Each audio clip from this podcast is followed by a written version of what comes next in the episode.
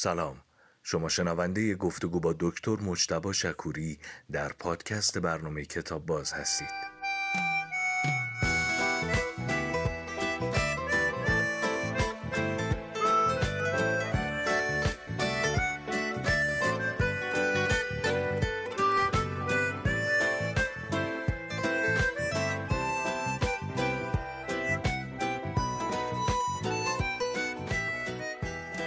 آقای مشتبه شکوری سلام. سلام و عرض ادب و احترام خدمت شما و مردم عزیز ایران. ارادت خواهش می‌کنم عزیزی. امروز موضوع صحبت چیه و چه کتابی؟ امروز کتابی رو بردیم از نشر میلکان به نام خورده عادت ها با این عنوان فرعی که راهی آسان و اثبات شده برای ایجاد عادتهای خوب و از بین بردن عادتهای بد. بله. نوشته آقای جیمز کلیر و ترجمه خانم زهرا صادقی. بسیار عالی. آره. می‌خوام در مورد ایده این کتاب حرف بزنیم.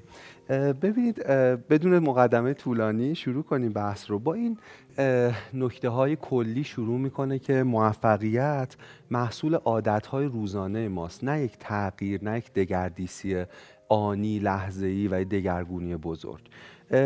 اگه ما ریشه های کلمات رو خوب بررسی کنیم می‌تونیم نکات مهمی رو در مورد اون خرد ناخودآگاه بشر کشف کنیم. مثلا کلمه آیدنتیتی به معنی هویت ریشه لاتینش کلمه آیدنتیدمه که به معنی مکررنه. در واقع یه جورایی بشر وقتی که داشته زبان رو میساخته به این فکر می‌کرده که هویت ما که شخصیت ما حاصل انجام دادن مکرر اموریه در واقع مسائلیه. چون که اگه یه کاری یک بار بکنیم قاعده نیست استثناء همینطوره در تکراره که میشه قاعده. دقیقا دقیقا. و این نکته ای که حالا کتاب باز اون شروع می‌کنه به عنوان کلیت بحث و بعد حالا جزئی تر بررسی می‌کنیم اینه که اصلا مغز ما برای چی عادت می‌سازه؟ یعنی عادت چه کمکی به بقای ما به بهزیستی ما می‌کرده؟ سه تا دلیل داره که مغز ما به این سه تا دلیل عادت می‌سازه. اولین دلیل اینه که انرژی ذخیره کنه. ما وقتی کاری رو بهش عادت می‌کنیم با انرژی کمتری با کالری کمتری انجامش میدیم. برای اینکه اینو حس کنیم می‌تونیم به تجربه اولین رانندگیمون رجوع کنیم.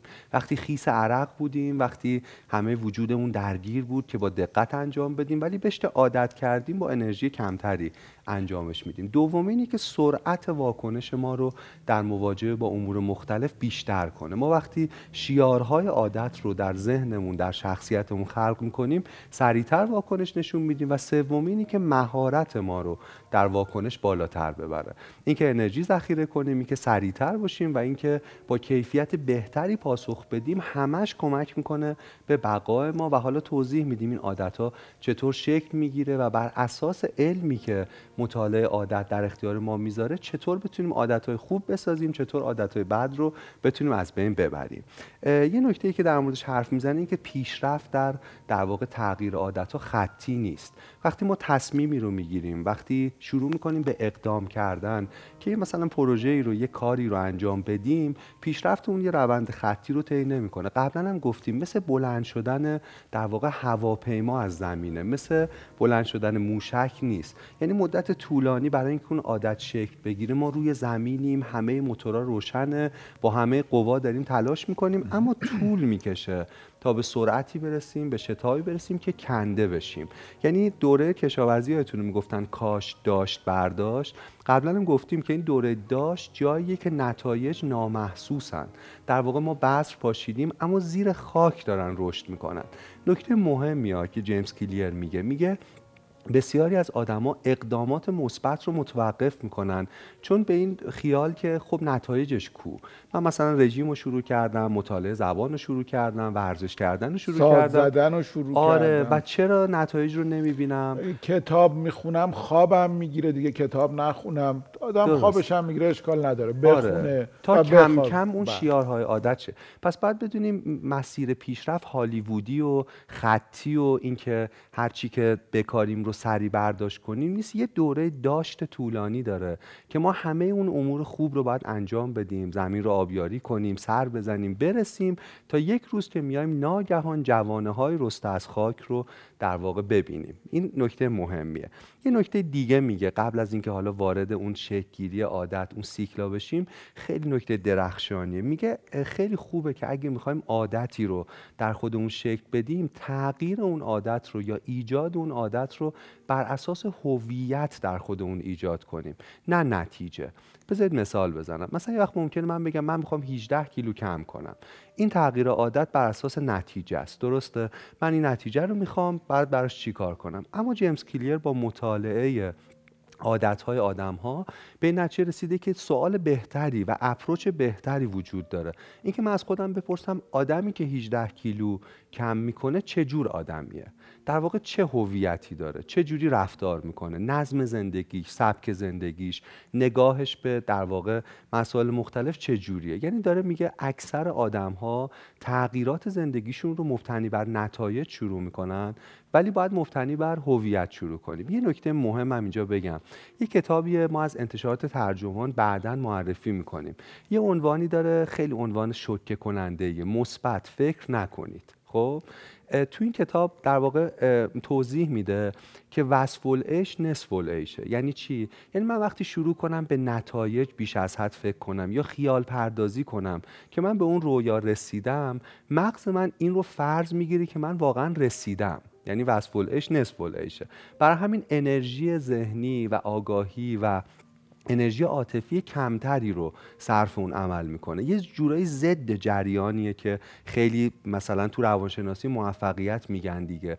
میگن آرزوات رو تصور کن یه جوری رفتار کن انگار بهش رسیدی مثبت فکر کن انگار همه اونا محقق شده. ولی ها نشون میدن با وقتی فکر کنیم که همه اونا محقق شده وقتی تغییر عادت هامون بر اساس نتایج باشه و تازه نتایج رو هم پیشفرض بگیریم که بهش رسیدیم عملا مغز ما دیگه بهش رسیده. می‌دونید؟ باز مثالش اینه که توی رابطه عاطفی ممکنه کسی کسی رو دوست داشته باشه. ولی وقتی تو دنیای ذهنیش تو فانتزیاش با اون آدم خاطره بسازه زندگی کنه ابراز علاقه کنه همه اینا پژوهش‌ها نشون میده که احتمال کمتری داره که بره بهش بگه. می‌دونید چون عملا در یه جایی از تجربه زیستش. توی ذهنش اون آرزو انگار محقق شده. پس یاد مثبت فکر نکن روی نتایجم تکه نکن. یه انیمیشن که من وقتی که بچه بودم دیدم و تاثیرش همیشه با من موند هنوزم هست. اسم انیمیشن بود آنکه خیال با و آنکه عمل کرد. فکر می‌کنم مال استاد نورالدین زرین کلک بود اگر از کارهای کانون پرورش فکری بله، بوده بله. درست. داستان این بود که یه درخت سیبی بود. که یه دونه سیبم میوه سیب داشت. یه آقای زیر این درخت خوابیده بود و داشت فکر می‌کرد. خیلی براش جالب بود. فکر می‌کرد که من بلند میشم میرم این سیب رو می‌کنم. بعد می‌خورم. هسته اینو هسته هاشو میکارم و درخت های سیبی به وجود میاد. دوباره همه اون سیبا رو می‌کنم. هسته میکارم اینا رو صادر می‌کنم. بعد کامیون کامیون ماشینا میمدن این سیبا رو میبردن. همینجور باغ سیب این که در یه باغ عظیم سیب خوابیده بود. سیب می‌خورد داشت ساخته می‌شد. کامیون ها میمدن کمپوت می‌کردی تو همین فاصله که داشت این فکر رو می‌کرد یه آقای اومد سیب رو خورد و رفت. و تمام و تمام شد. یه بار دیگه اسمشو میگین اسم آن که خیال بافت و آن که عمل کرد که گفتم فکر می‌کنم مال استاد نوردین زرین کلک بود. البته باید با شک و شبهه بگم اسم چون تو ذهنم هست.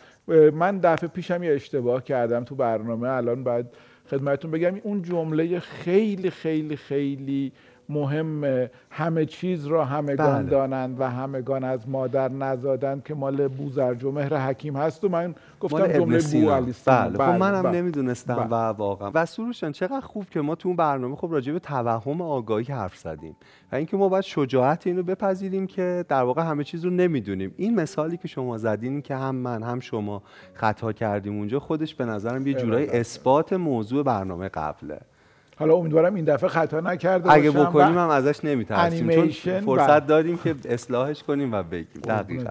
ببینید سروش جان بریم سراغ اون سیکلی که عادت ها شکل می‌گیره.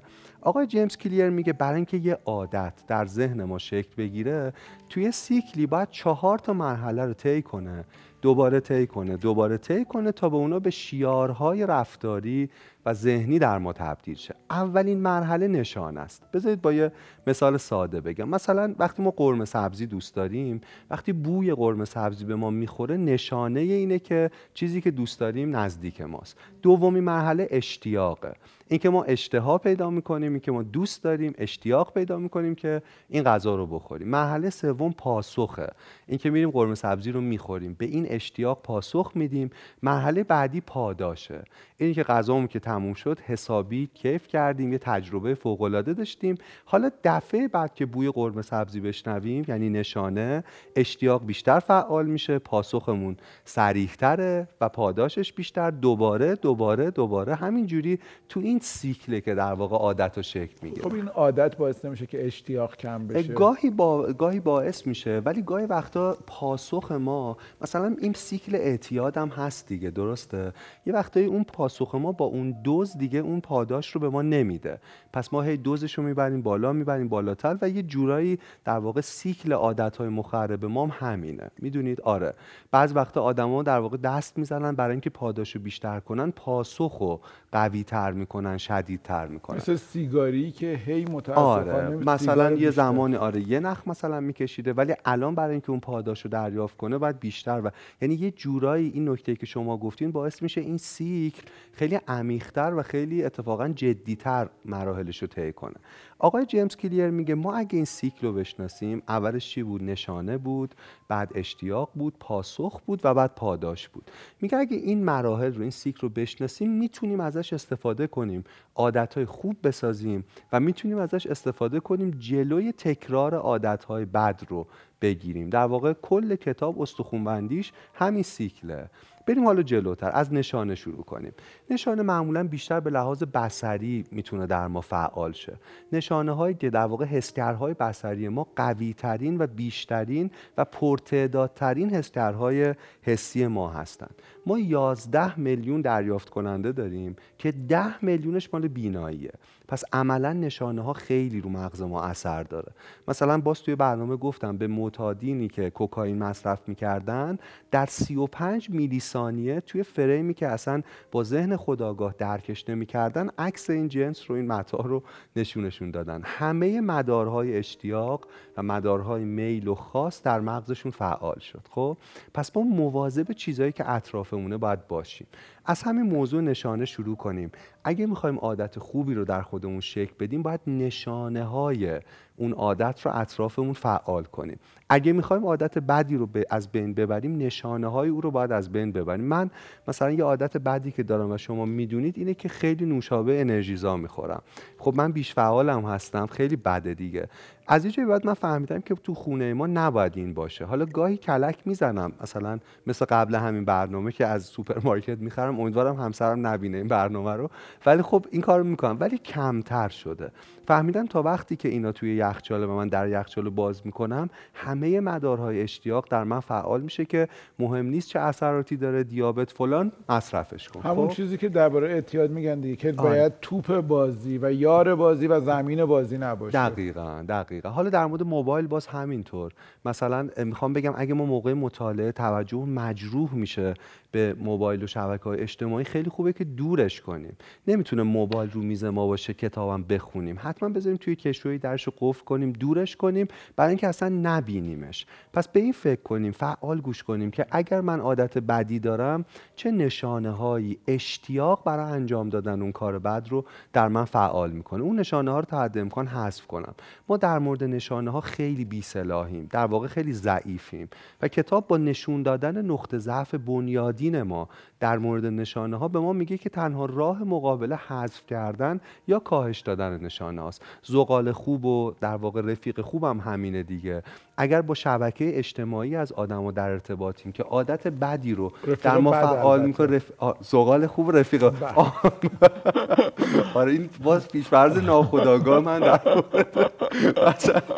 رفیق بد و زغال خوب. آره، من گفتم زغال بد و رفیق خوب. نه شما جفتش رو خوب جفتش خوبه. نه خوب نیست. اصلا زغال بد و رفیق خیلی بد. اگه زغال خوب و رفیق بد. رفیق بد. شما با کجا اینا رو باید در واقع حذف یعنی اون رفیقه رو نمی نمی‌تونیم بگیم من میرم پیش فلانی و در واقع کاری نمی‌کنه انجامش میدیم. این تجربه نشون داده که بهتر نریم پیش فلانی.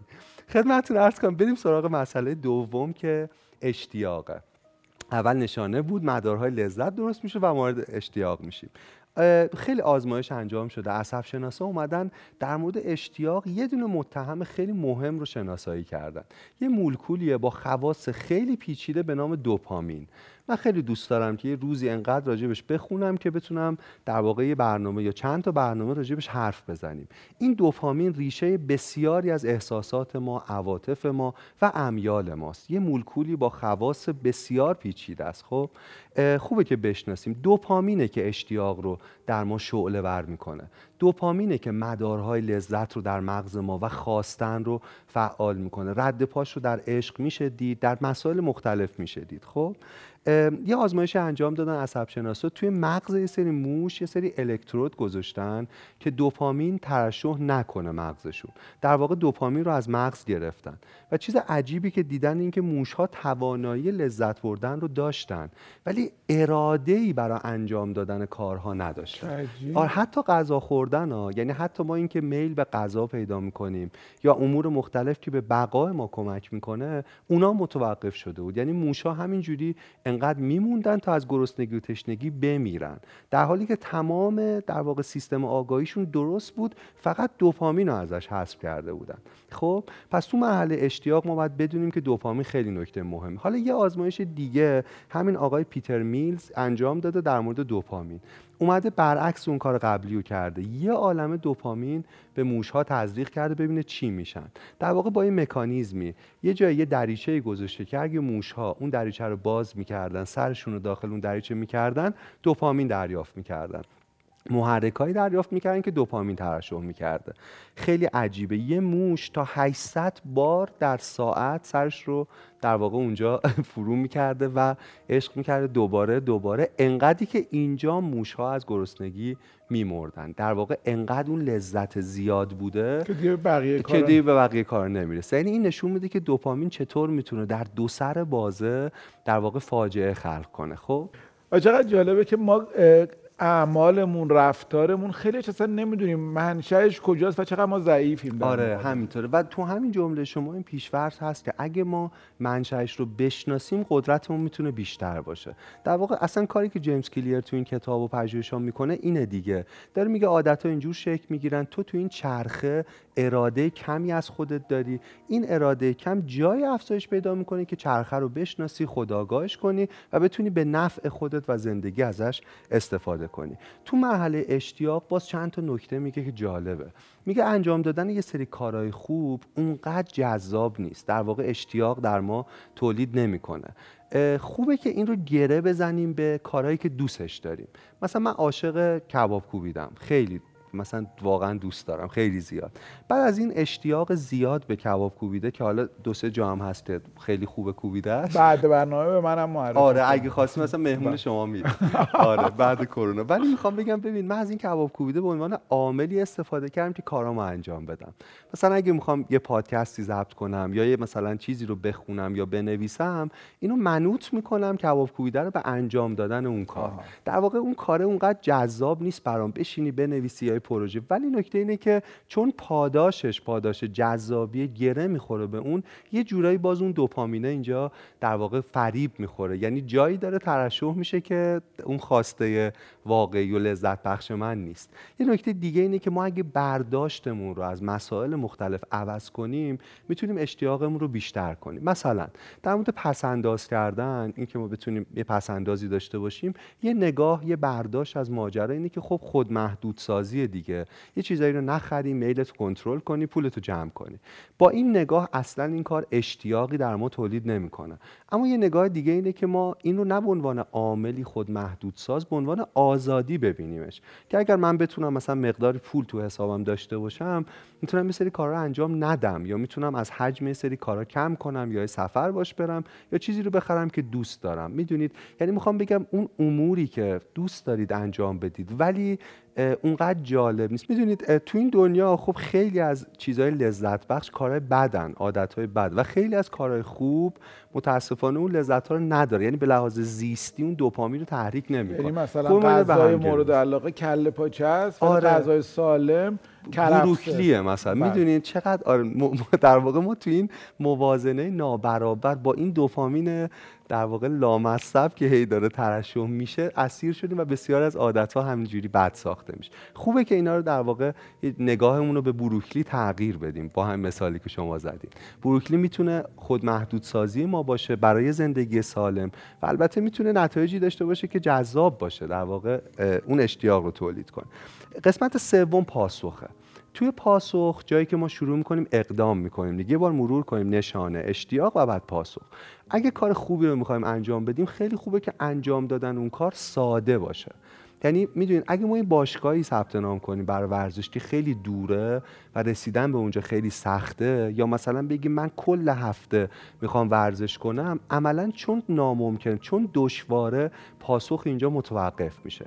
یعنی اون کارهای خوبی که می‌خوایم انجام بدیم و ریس کنیم و واقع بینانه محدودیت های زمانمون محدودیت های زندگیمون رو بشناسیم و پاسخ های ساده و کوچک رو شروع کنیم. همین پاسخ های کوچیک آروم آروم می‌تونه مثل یک بهمنی که از شیب کوه میاد پایین بزرگ و بزرگتر شه و نتایج بزرگی رو به ما برسونه. این هم نکته خیلی مهمه ببین آقای سعد مهمه که فارغ از سنمون و شرایطمون بدونیم ما فاعلیت داریم در مورد تغییر شرایط. یعنی مغز ما با آگاهی ما تغییر می‌کنه. یه پژوهشی رو بگم. مثلا رانندگان تاکسی در لندن یه case ی بودن که عصب شناسا اومدن این رو بررسی کردن.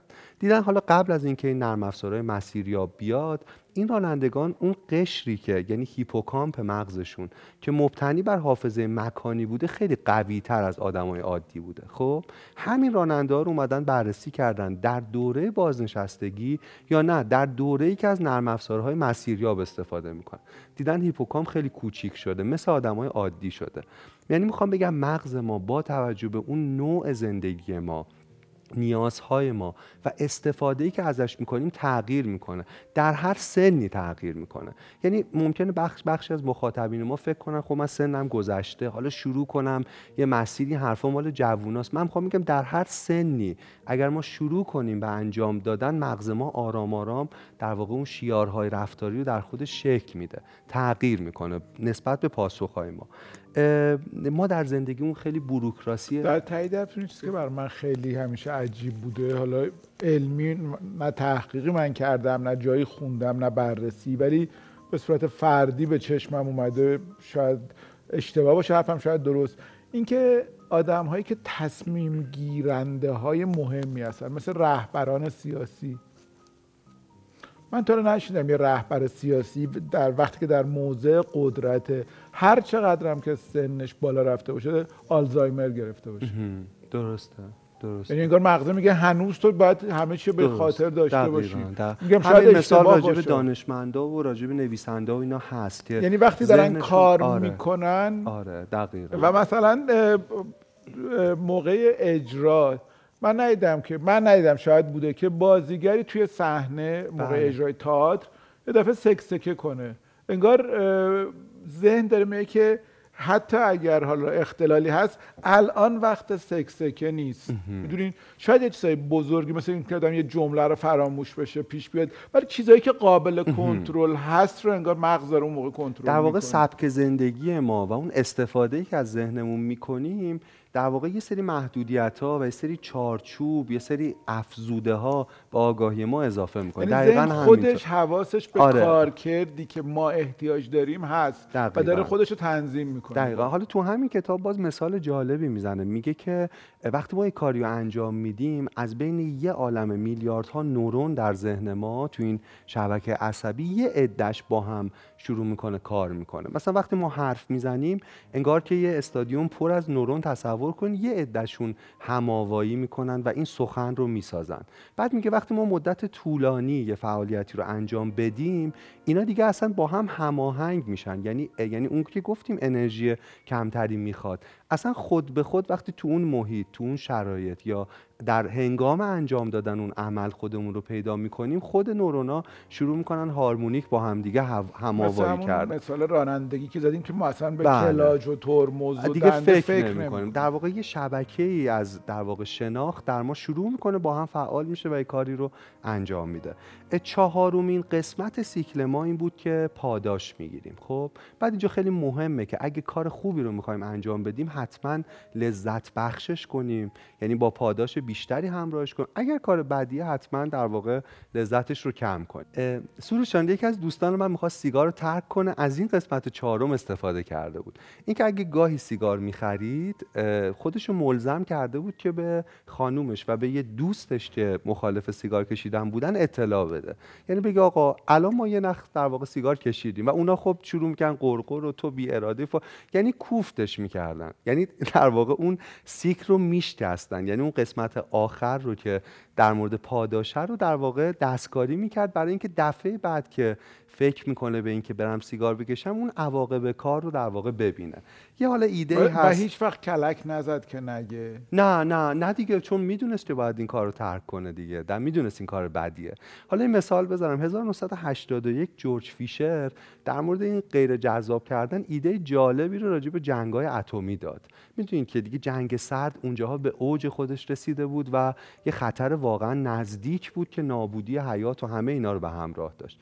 جورج فیشر این پیشنهاد داد نویسنده است. در مورد این توضیح داد که آقا یه اون کلیدی که در واقع قرار شلیک کنه بمب اتم رو در مثلا آمریکا در قلب یک داوطلب پنهان کنیم و اگه رئیس جمهور مثلا آمریکا می‌خواد اون کلید رو در بیاره و شروع کنه مراحل رو انجام بده اول لازم باشه که قلب داوطلبی که خودش خواسته رو باز کنن کلید رو از کنار دهلیز چپ بیرون بکشن خوناش رو پاک کنن بعد خلاصه بذارن اونجا تیکه های گوشت و نای و اینا رو بذارن. و ب... می‌دونید حرفش این بود که اگه شلیک یک بمب اتمی می‌تونه مثلا چند میلیون نفر رو بکشه بذاریم رئیس جمهور یه دونش رو حس کنه. در واقع از نزدیک حسش کنه. آقا بحث دیگه آرام آرام جمع کنیم. ما در مورد سیکل عادت صحبت کردیم که با نشانه اشتیاق پاسخ و پاداش همراه بود. در مورد اینا حرف زدیم. یه ذرم اینو بردیم تو ساعتهای دیگه مثل خشونت تعصب اینا بهش پرداختیم. ولی آخرش حالا یه نکته مهم من بگم. نکته مهم اینه که خب خیلی از آدما می‌خوان در کاری حرفه‌ای شن و راه حرفه‌ای شدن فقط و فقط بیشتر و بیشتر انجام دادن اون کاره. خب اینجا دو تا نکته باز مهم هست. یکی اینکه ما در کاری می‌تونیم حرفه‌ای شیم که درش استعداد داریم و استعدادمون رو چطور باید بشناسیم؟ سوالی که خیلی تو کوچه خیابون هست من این روزا می‌پرسن. فقط با انجام دادن. یعنی من می‌خوام بگم هیچ راهی وجود نداره که من بتونم در خانم بشینم و تصور کنم که این کار رو دوست دارم یا این کار. جایی من می‌فهمم که اون ویس درونیم و اون صدای درونیم چیه که من کاری رو انجام میدم میچشم و می‌بینم که من مال این کارم یا نه دوستش ندارم. ترشح شد ترشح میشه. آفرین. دقیقا. و انجامش میدم.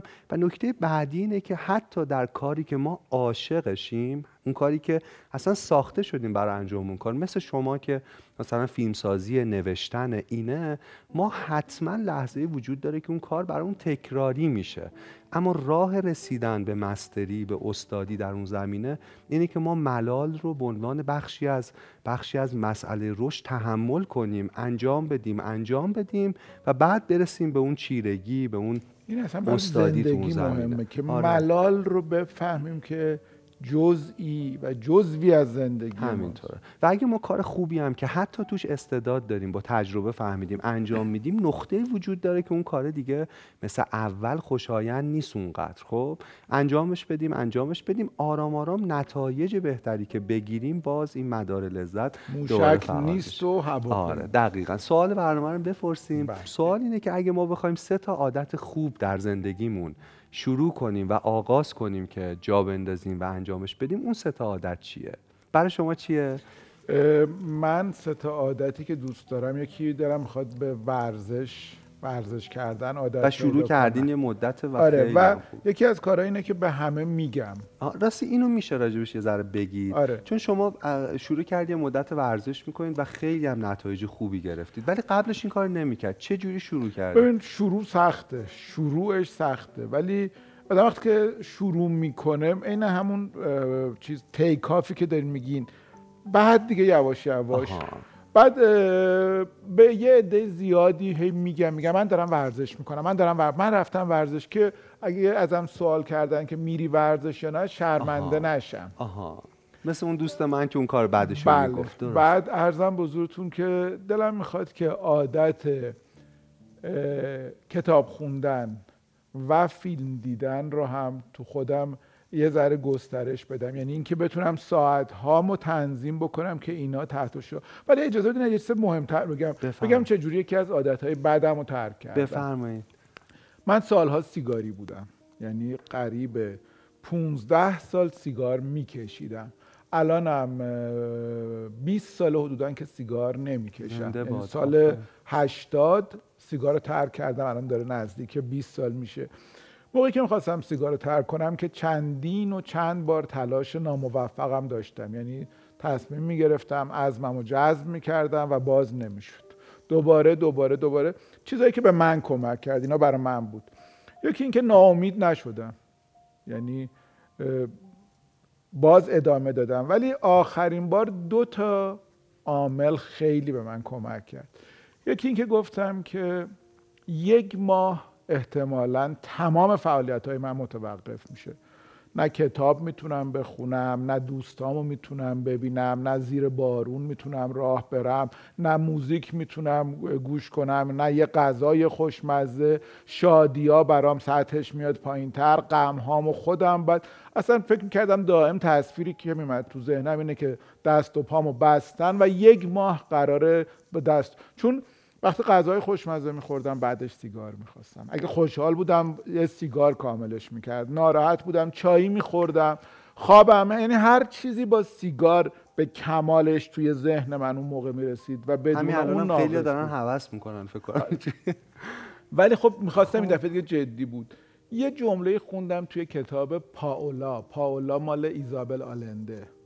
داستان پاولا که یه داستان واقعی داستان اینه که ایزابل آلنده دخترش پاولا یه تصادفی می‌کنه و روی تخت بیهوشه. و ایزابل آلنده داره داستان خانواده رو برای این می‌نویسه چون میگن اگرم به هوش بیاد ممکنه خاطره نداشته باشه. که بدون پاولا کیه؟ یه شب خیلی ناراحته ایزابل آلنده که بالا سر دخترش که از هوش رفته و دیگه اصلا فقط با دستگاه زنده است. و داغونه.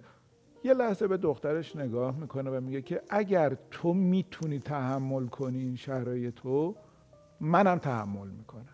من به خودم گفتم اگر یه عده‌ای بودن که تونستن سیگار رو ترک کنن و این یک ماه رو تحمل کنن پس منم می‌تونم.